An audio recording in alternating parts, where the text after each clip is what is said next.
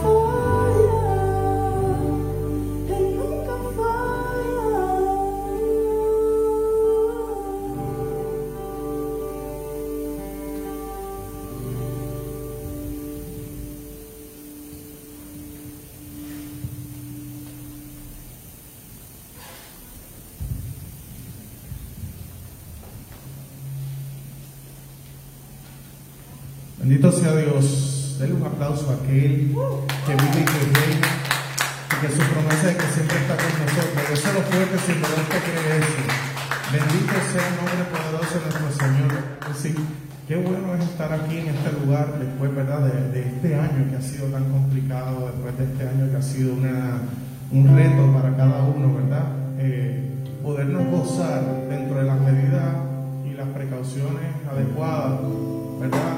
No muchos pueden llegar porque los espacios aquí son bien limitados, pero por lo menos tenemos la bendición de que por medio de las redes pueden vernos, pueden compartirlo, pueden anunciarlo y pueden enterarse de qué está pasando aquí.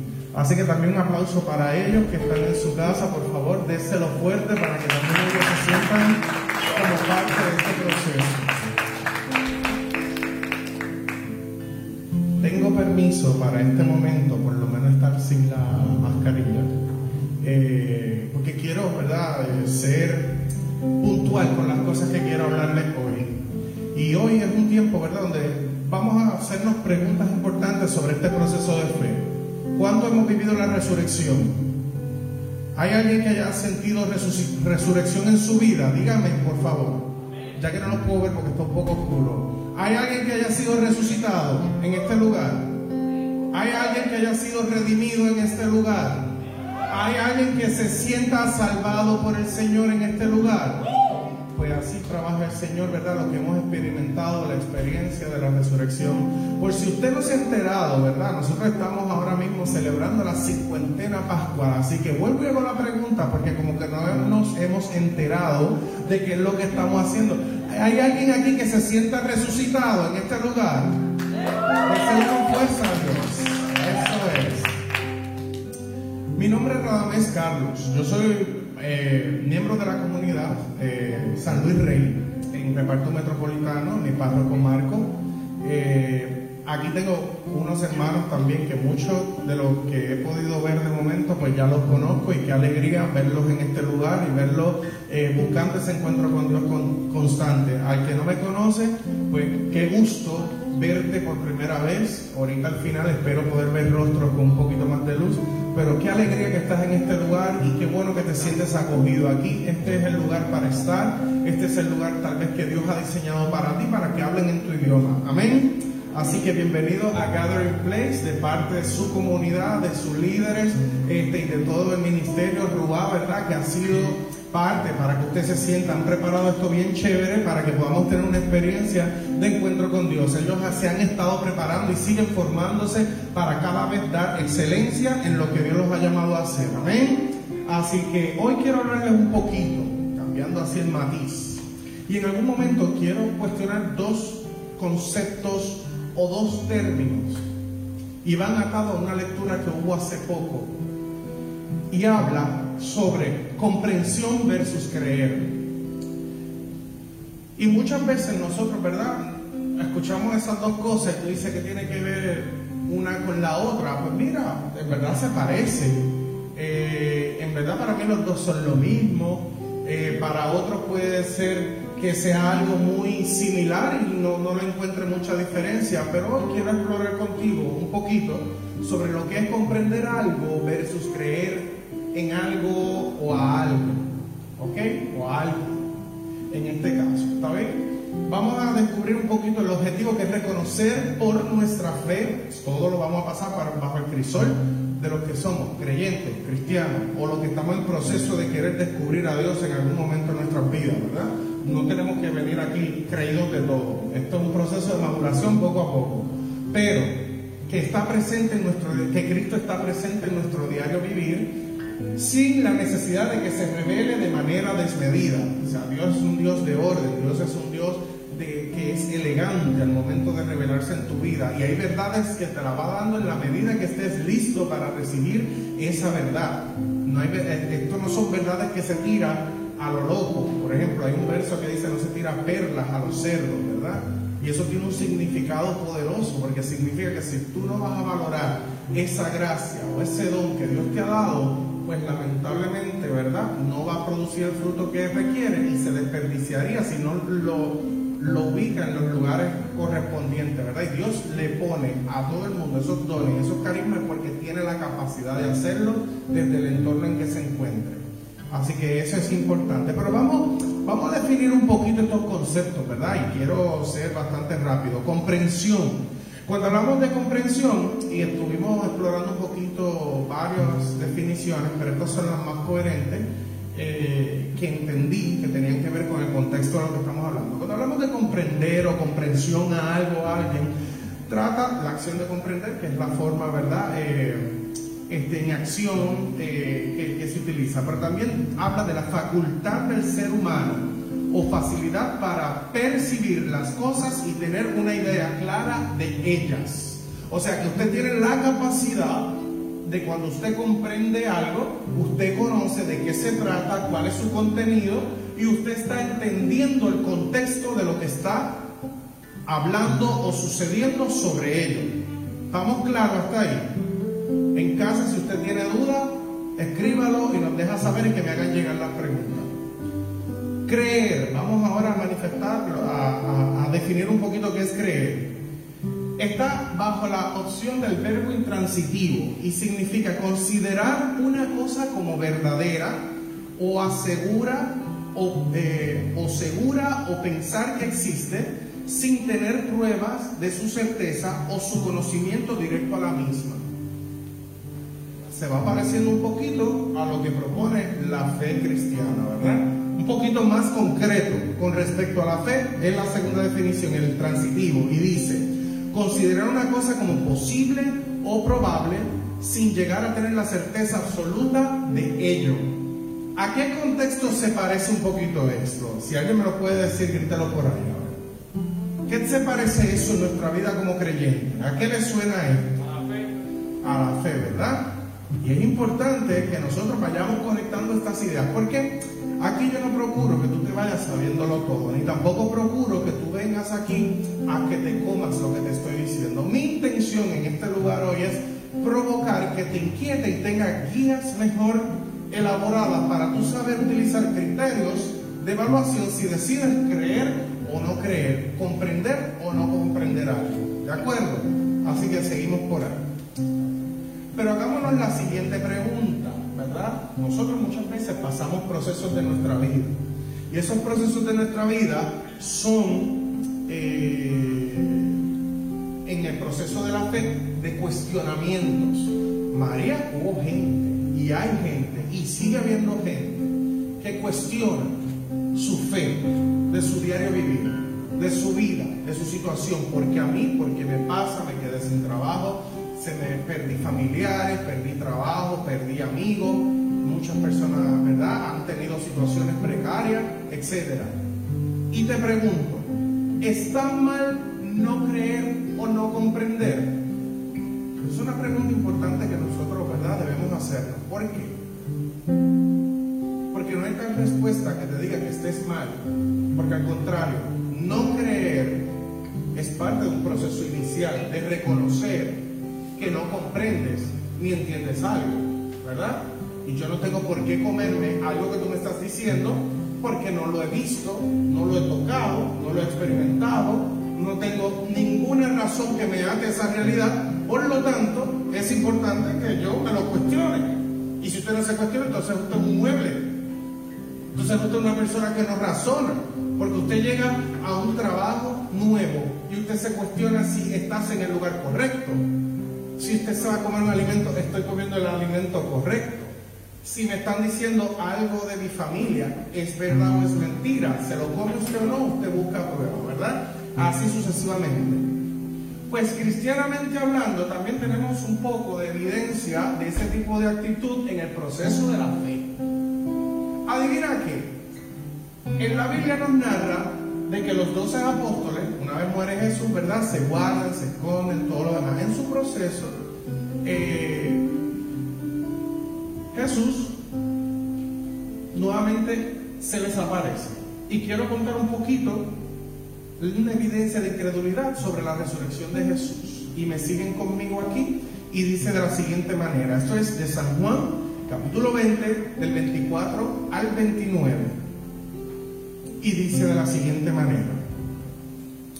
Tomás, uno de los doce, llamado el mellizo, no estaba con ellos cuando vino Jesús. O sea, Jesús, después de su resurrección, que había ascendido, regresa y va a donde ellos, ¿verdad?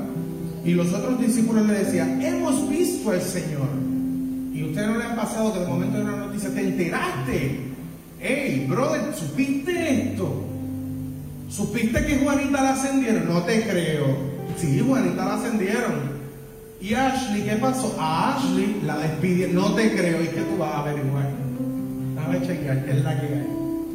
Y dice, pero él le contestó, si no veo ¿No se parece nuestra actitud? En sus manos la señal de los clavos y no meto mi dedo en el agujero de los clavos y no meto mi mano en el costado, no creeré. El tipo fue contundente. Cuestiónese si en algún momento usted se ha cuestionado su fe de esa manera. Porque el tipo sí caminó con Jesús. El tipo sí anunció buenas noticias con Jesús. El tipo sí eh, predicó con Jesús. El tipo sí dio los milagros de Jesús. Y sí escuchó cuando él hizo la promesa de que volvería. De que resucitaría. Y que cuando sus hermanos, los hermanos que han venido caminando por tres años en conjunto, y te están diciendo un evento donde todos coinciden y tú todavía dices, ¿sabes qué? Hasta que yo no toque el llagazo ese, yo no te voy a creer bacalao. Seguimos. Ocho días después estaban otra vez sus discípulos dentro. Y Tomás con ellos se presentó Jesús en medio, estando las puertas cerradas, y dijo, la paz con vosotros. Sabía que Jesús cuando llegaba, eso era lo que siempre comunicaba. Y decía, luego dice Tomás, le dice a Tomás, acerca aquí tus dedos y mira mis manos trae tu mano y métela en mi costado. Y no seas incrédulo, sino creyente. Tomás le contestó, y esto es muy parecido a lo que hemos vivido en la experiencia de la misa. Señor mío y Dios mío. Porque es una actitud de apertura y de creer, porque fue comprobado lo que él se cuestionó.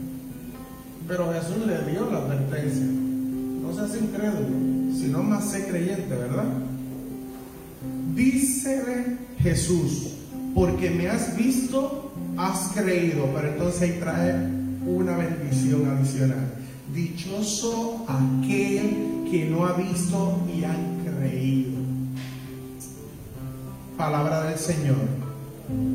Gloria a ti, Señor Jesús es súper poderoso saber que es importante, o sea, no se sientan mal porque todo proceso de madurez en la fe pasamos por el crisol de la cuestión y de la duda. Y hay momentos que nos pasan situaciones estamos en la iglesia, en el caso de los que están en la iglesia, o estamos en el trabajo, o estamos con la familia y perdemos familiares, y perdemos familia, y perdemos matrimonio, y perdemos hijos, y perdemos, y perdemos, y perdemos, porque un día alguien me decía, en esta vida lo que venimos es a perder, y a perder, y a perder. ¡Ey! ¡Ey! Suave, suave. Estamos en crisis, eso lo podemos entender. Pero you know what? Dichoso aquellos que en medio de toda esa crisis y de toda esa situación, caso de Tomás, pues Tomás tenía que tener un struggle en su vida, de que venía escuchando toda la bendita semana el cuento de que este tipo había resucitado y que lo vieron y que compartió con ellos y que de momento están todos reunidos y Jesús dice la paz esté con ustedes. Mira, a mí se me cae la quija y hay que recogérmela allá abajo con cuchara porque de verdad que no vuelve a su sitio. Te lo están cuestionando y te lo están confrontando.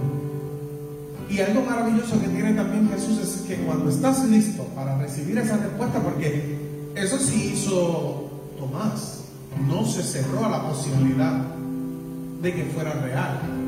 Él dijo, bueno, si es así, pues yo quiero tocar la llaga y los dedos. No se cerró a la oportunidad. ¿Y sabe por qué es importante?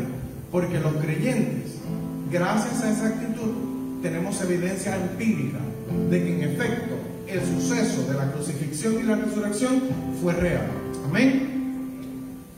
Pero veamos un poquito más a Tomás, el discípulo, pero como con unas enseñanzas básicas que nos trae. A Santo Tomás le debemos la aclamación de la fe que dice, Señor mío y, Señor mío y, ¿verdad? Ese hombre fue un gran predicador del Evangelio, hasta su muerte como mártir del Señor. Quisiera que reflexionáramos un poco sobre algunas enseñanzas que Él nos trae. Dice, dudar no está mal. Díselo al que tiene a tu lado y a usted en su casa repítaselo. Si estabas con alguien, dígaselo al que tiene al lado. Y dice, dudar no está mal. Dudar no está mal. Convénzase. Dudar no está mal. You know what? Si hay cosas que tú no tienes claro sobre tu fe y tu encuentro con Dios, dudar no está mal. De Tomás podemos aprender que no hay nada malo en sentir dudas, en ser frágiles en la fe. El problema radica es que si tú no buscas el camino para poder salir de la, duda de la forma correcta, tu acción ante esa duda. No es como el refrán que dice, ante la duda saluda, como un idiota, ay, hola duda, ¿qué tal? Eso no es funcional. Vamos a aplicarlo. Tengo dudas. Vamos.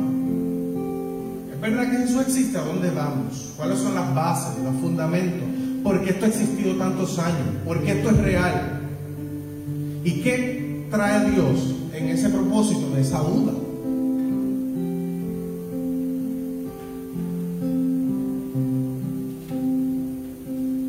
Segunda cosita que nos enseña Tomás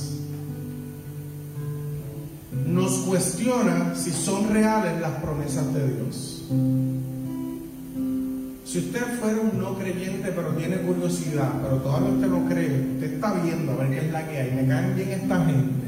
La gente son chulas, son gente que hace un chichichija buenísimo aquí. Y hay musiquita en vivo, se oye bien, me pusieron las luces bajitas, triquití, triquitando, el Estamos todavía en una experiencia de explorar qué es la que hay. ¿Sabes que esas cosas hartan a uno físicamente? Pero empezamos a cuestionarnos otras cosas. Y nos cuestionamos si serán ciertas las promesas de Dios. Nos dice, Dios te ama. Ajá, ¿cómo me ama? Cuéntame. Tipo que yo no veo, cuéntame, háblame más de eso. Bueno. No es extraño encontrarse con este interrogante.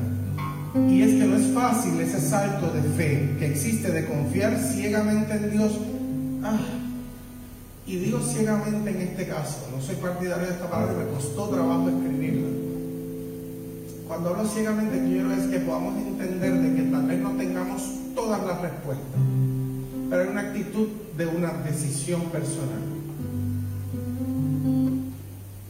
Es confiar en Dios o no creer en Él. Muchos hemos pasado por momentos en el que nos preguntamos a nosotros mismos si estando confiados en Dios se va a cumplir sus promesas. Porque cuántas veces los que estamos aquí no nos cuestionamos realmente esto es lo mío. Para esto me llamó Dios. Me siento como seco. No se cree que porque usted llegó a este espacio, a este lugar, van a dejar de existir las debilidades humanas que tenemos.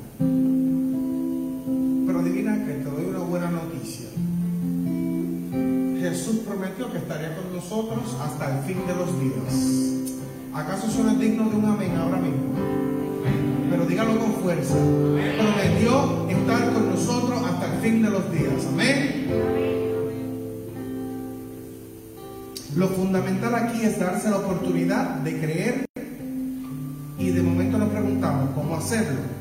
Pues la fe en definitiva es una decisión personal. La decisión de elegir entre creer o no es personal. Madura en comunidad. Pero es un evento que ocurre personal. No me funciona o no es real, porque no hablamos entonces del mismo Dios Jesucristo, que usted haya tenido un encuentro y usted quiera vivir a Dios a su forma y a su manera. Es muy cómodo hacer esto.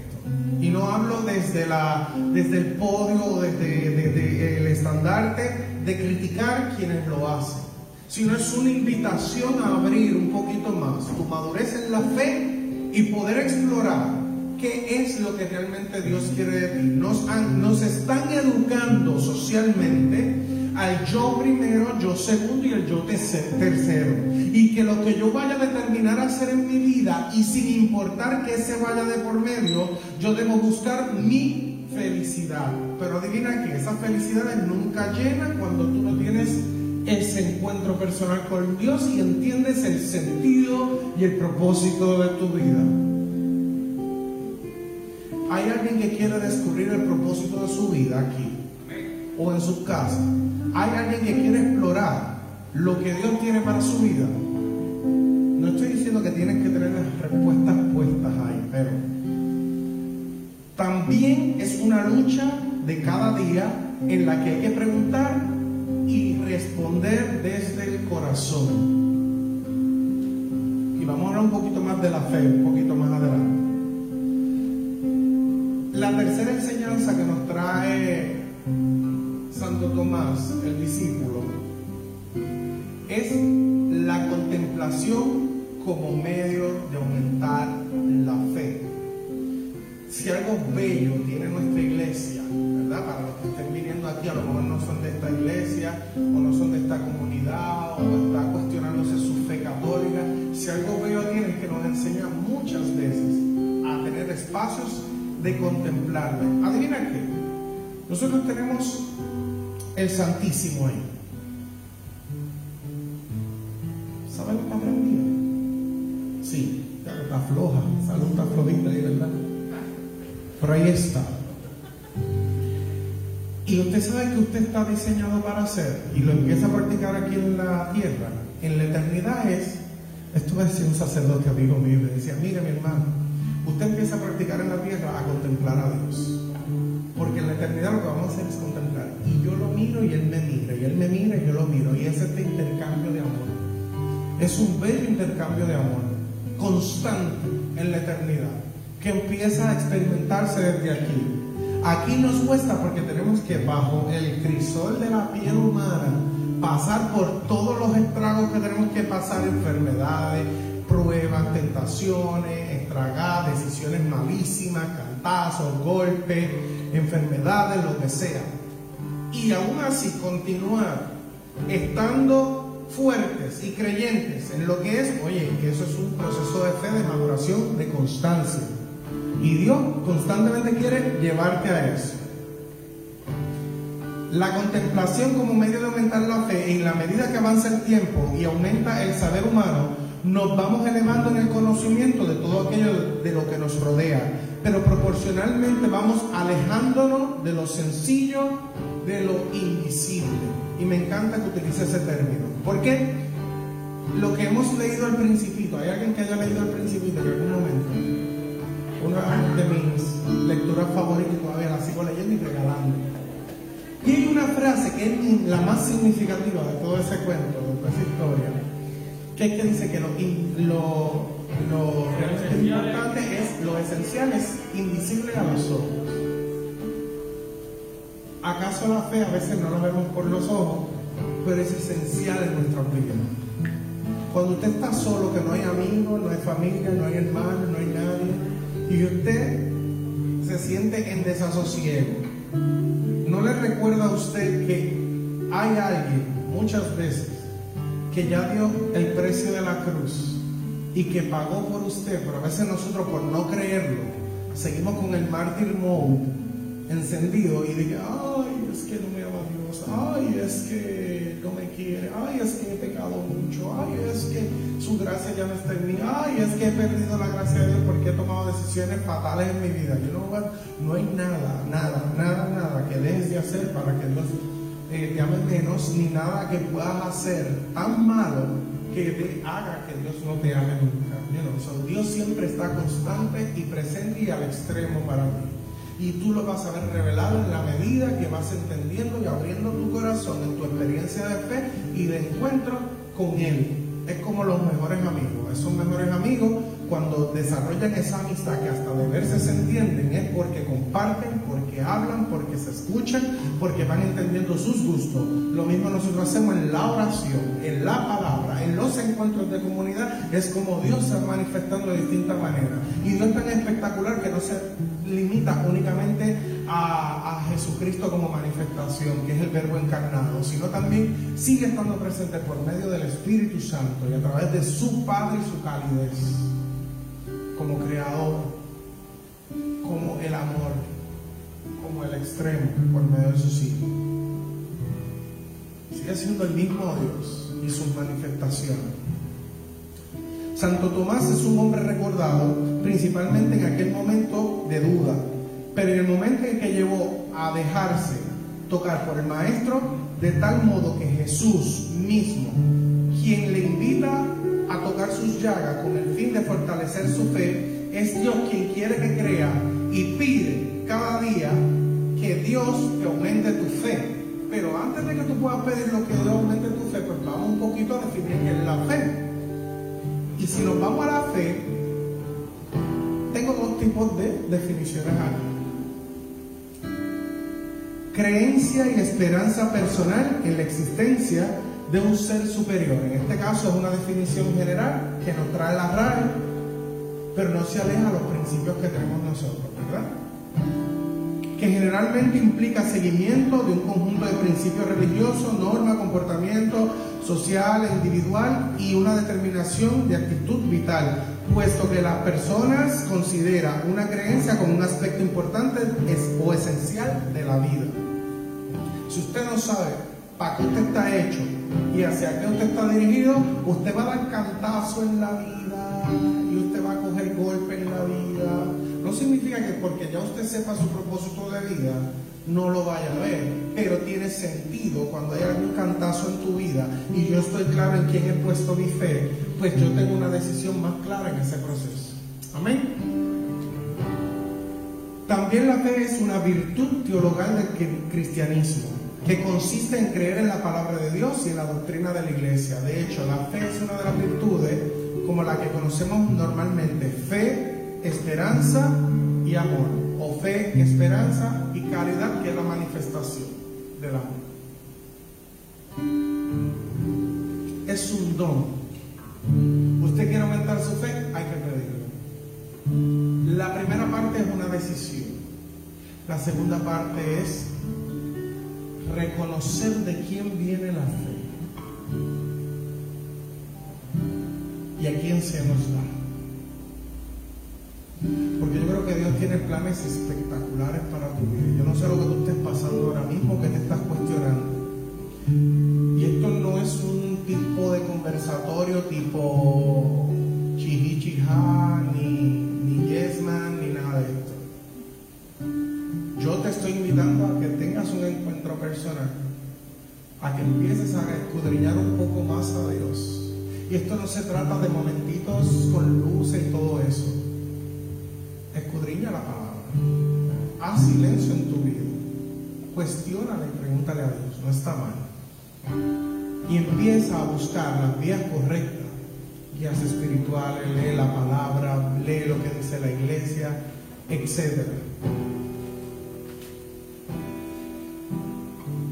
Pero hablando de qué dice la iglesia, hablemos del lenguaje de la fe. Yo quiero hablar sobre tres puntos que trae, hay muchos más, pero estos son los más significativos para lo que estamos hablando hoy, que habla el catecismo de la Iglesia Católica con respecto a esto. ¿Por qué? Pues es una iglesia organizada, esto no es lo loco. Es una iglesia que tiene unas bases de fe y las bases de fe están cimentadas, ¿verdad? Bajo el magisterio de la iglesia que es pasada por el crisol de la palabra de Dios y la tradición. Y que dice así, no creemos en fórmulas, sino en realidades que expresan, que éstas expresan y de que la fe nos permite tocar. El acto de fe del creyente no se detiene en el enunciado, sino en la realidad enunciada. ¿Quién es el enunciado? aquí somos todos adultos, hemos pasado por español, en la lectura y todo. Así que, ¿qué es el enunciado en un texto? Alguien dígame por ahí ahora. Del que se habla. Entonces cuando dice, no se detiene en decir que Jesús resucitó. No. También habla de la realidad enunciada. ¿Cuál es la realidad de Jesús resucitado? Que ha venido a qué? ¿A qué? A salvarlo. Y es una realidad que sigue siendo constante. Y es una realidad que sigue siendo una propuesta real. Sin embargo, nos acercamos a estas realidades con la ayuda y las formulaciones de la fe. Porque la fe es la que te permite a ti a tener hambre y sed más de Dios. La fe es la que te permite a ti fortalecer y en los momentos de crisis, que, que la puerta entorcha el rabo, que la cosa se pone fea, es la que te permite a ti saber en quién confías.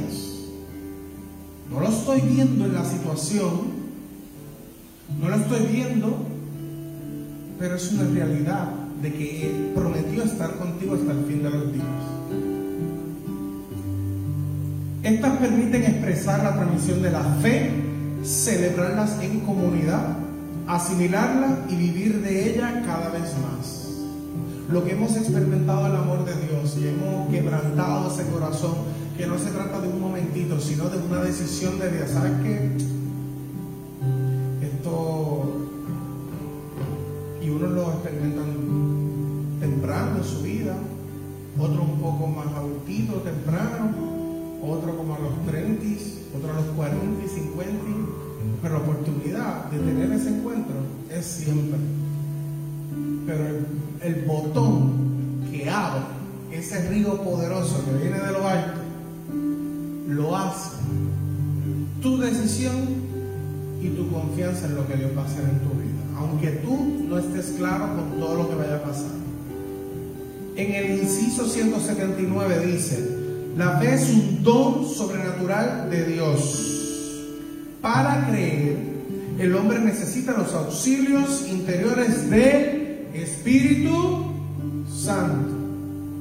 Por lo tanto, en el momento más crítico de tu vida, estés flaqueando en la fe, donde tienes duda de tus procesos, la decisión de si voy a hacer aquello, o voy a hacer lo otro, o me voy a hacer infiel, o me voy a hacer aquello, o me voy a hacer actitudes de mi vida que no van a favor de lo que Dios tiene como propósito conmigo, es el Espíritu. Cuando lo invocas, quien se hace presente en tu momento de debilidad. A mí me encanta porque el salmista dice, el débil fuerte soy. Y esa debilidad habla de ese momento donde tú ya, tu voluntad no puede hacer nada. Pero dependes totalmente de lo que Dios quiere hacer en tu vida. Y cuando tú aprendes a entender de que Dios es el que se hace fuerte en esa debilidad, donde su misericordia se luce, porque ahí es donde, porque sabes que hay veces ah, yo puedo, ah, allí pues, pues me meto en aquel sitio, pues hago mis cositas calladito. ¿Y qué tú puedes decir en tu parte humana? Pues sabes que no voy, no voy, no voy, y no cae, está chévere. Pero hay un momento donde ya eso te enfriaste, un momento de fe en tu vida, y te hacen esa invitación nuevamente. Y tú dices, you know what, voy para allá. Y cuando voy para allá, ya mi voluntad no funciona, porque estoy accediendo. ¿Y cuál es la acción que requiere eh, Dios en tu vida? La del Espíritu Santo. Donde empiezas a repetirte en tu mente, ese no es el lugar, eso no es lo tuyo, ese no es tu llamado. Eso es lo que Dios quiere de ti. Eso es la santidad a la que te llama. Yo te quiero glorificar en mi nombre. Y te empieza a llegar todo ese tornillo de cosas, pero delicadamente, porque una cosa caballera, esto es una decisión. Pero delicadamente esto va a llegar. Y llega un momento que te empiezas a tú a, voy, yo sé que estoy mal, pero empiezas esta lucha. Entonces, donde vuelve caer tu decisión. Y el 177, también la iglesia dice, y este habla de creer específicamente, entraña pues una doble referencia a la persona y a la verdad. A la verdad por confianza en la persona que la atestigua. ¿Y cuál es esa persona que nosotros vemos como atestiguado? A Jesús. En Él vemos reflejada la culminación de nuestra fe. Porque en Él hemos cimentado nuestra debilidad y la fortaleza. En Él, en quien, en quien ponemos la confianza. Y que aunque no sepamos para dónde va, confíe en Él, no ciegamente, no me gusta esa palabra, sino confiados y abandonados en los brazos del Padre por medio de mí, con la cobija del Espíritu Santo. Hoy es un día que quiero invitarte a hacerte esta pregunta y los muchachos vayan acercándose. Y es esta pregunta que dice, hoy he decidido creerle a Dios. Es una pregunta, póngase en pie. Vamos a presentarle y desde tu intimidad, desde el lugar donde estás, preséntale esa pregunta a Dios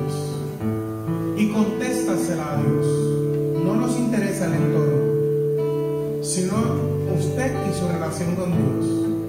Este es un tiempo donde usted cierre sus ojos, olvídese de lo que esté pasando alrededor, aproveche el ambiente, está muy propicio para esto, y empiece a orarle a Dios, empiece a hablarle a Dios, empiece a expresarle sus inquietudes, empiece a decirle sus iniquidades.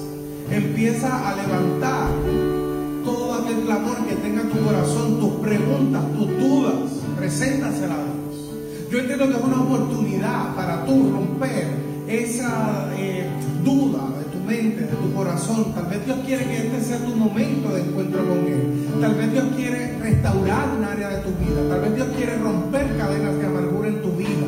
Tal vez Dios quiere levantarte sobre el hoyo donde tú te encuentras hoy día. Cierra tus ojos, pídeselo a Dios. Cuestiónale a Dios, importa si tú te sientes que estás bien, cuestiónate si estás cumpliendo el propósito de Dios en tu vida. Si conoces el propósito de Dios en tu vida. Si conoces lo que Dios quiere hacer contigo en tu vida. Si estás entendido de, lo que Dios quiere magnificar por medio de tu vida. Dios que restaura, que dignifica, que levanta, que fortalece, que en medio de tu debilidad su gloria se maximiza. Bendito Dios.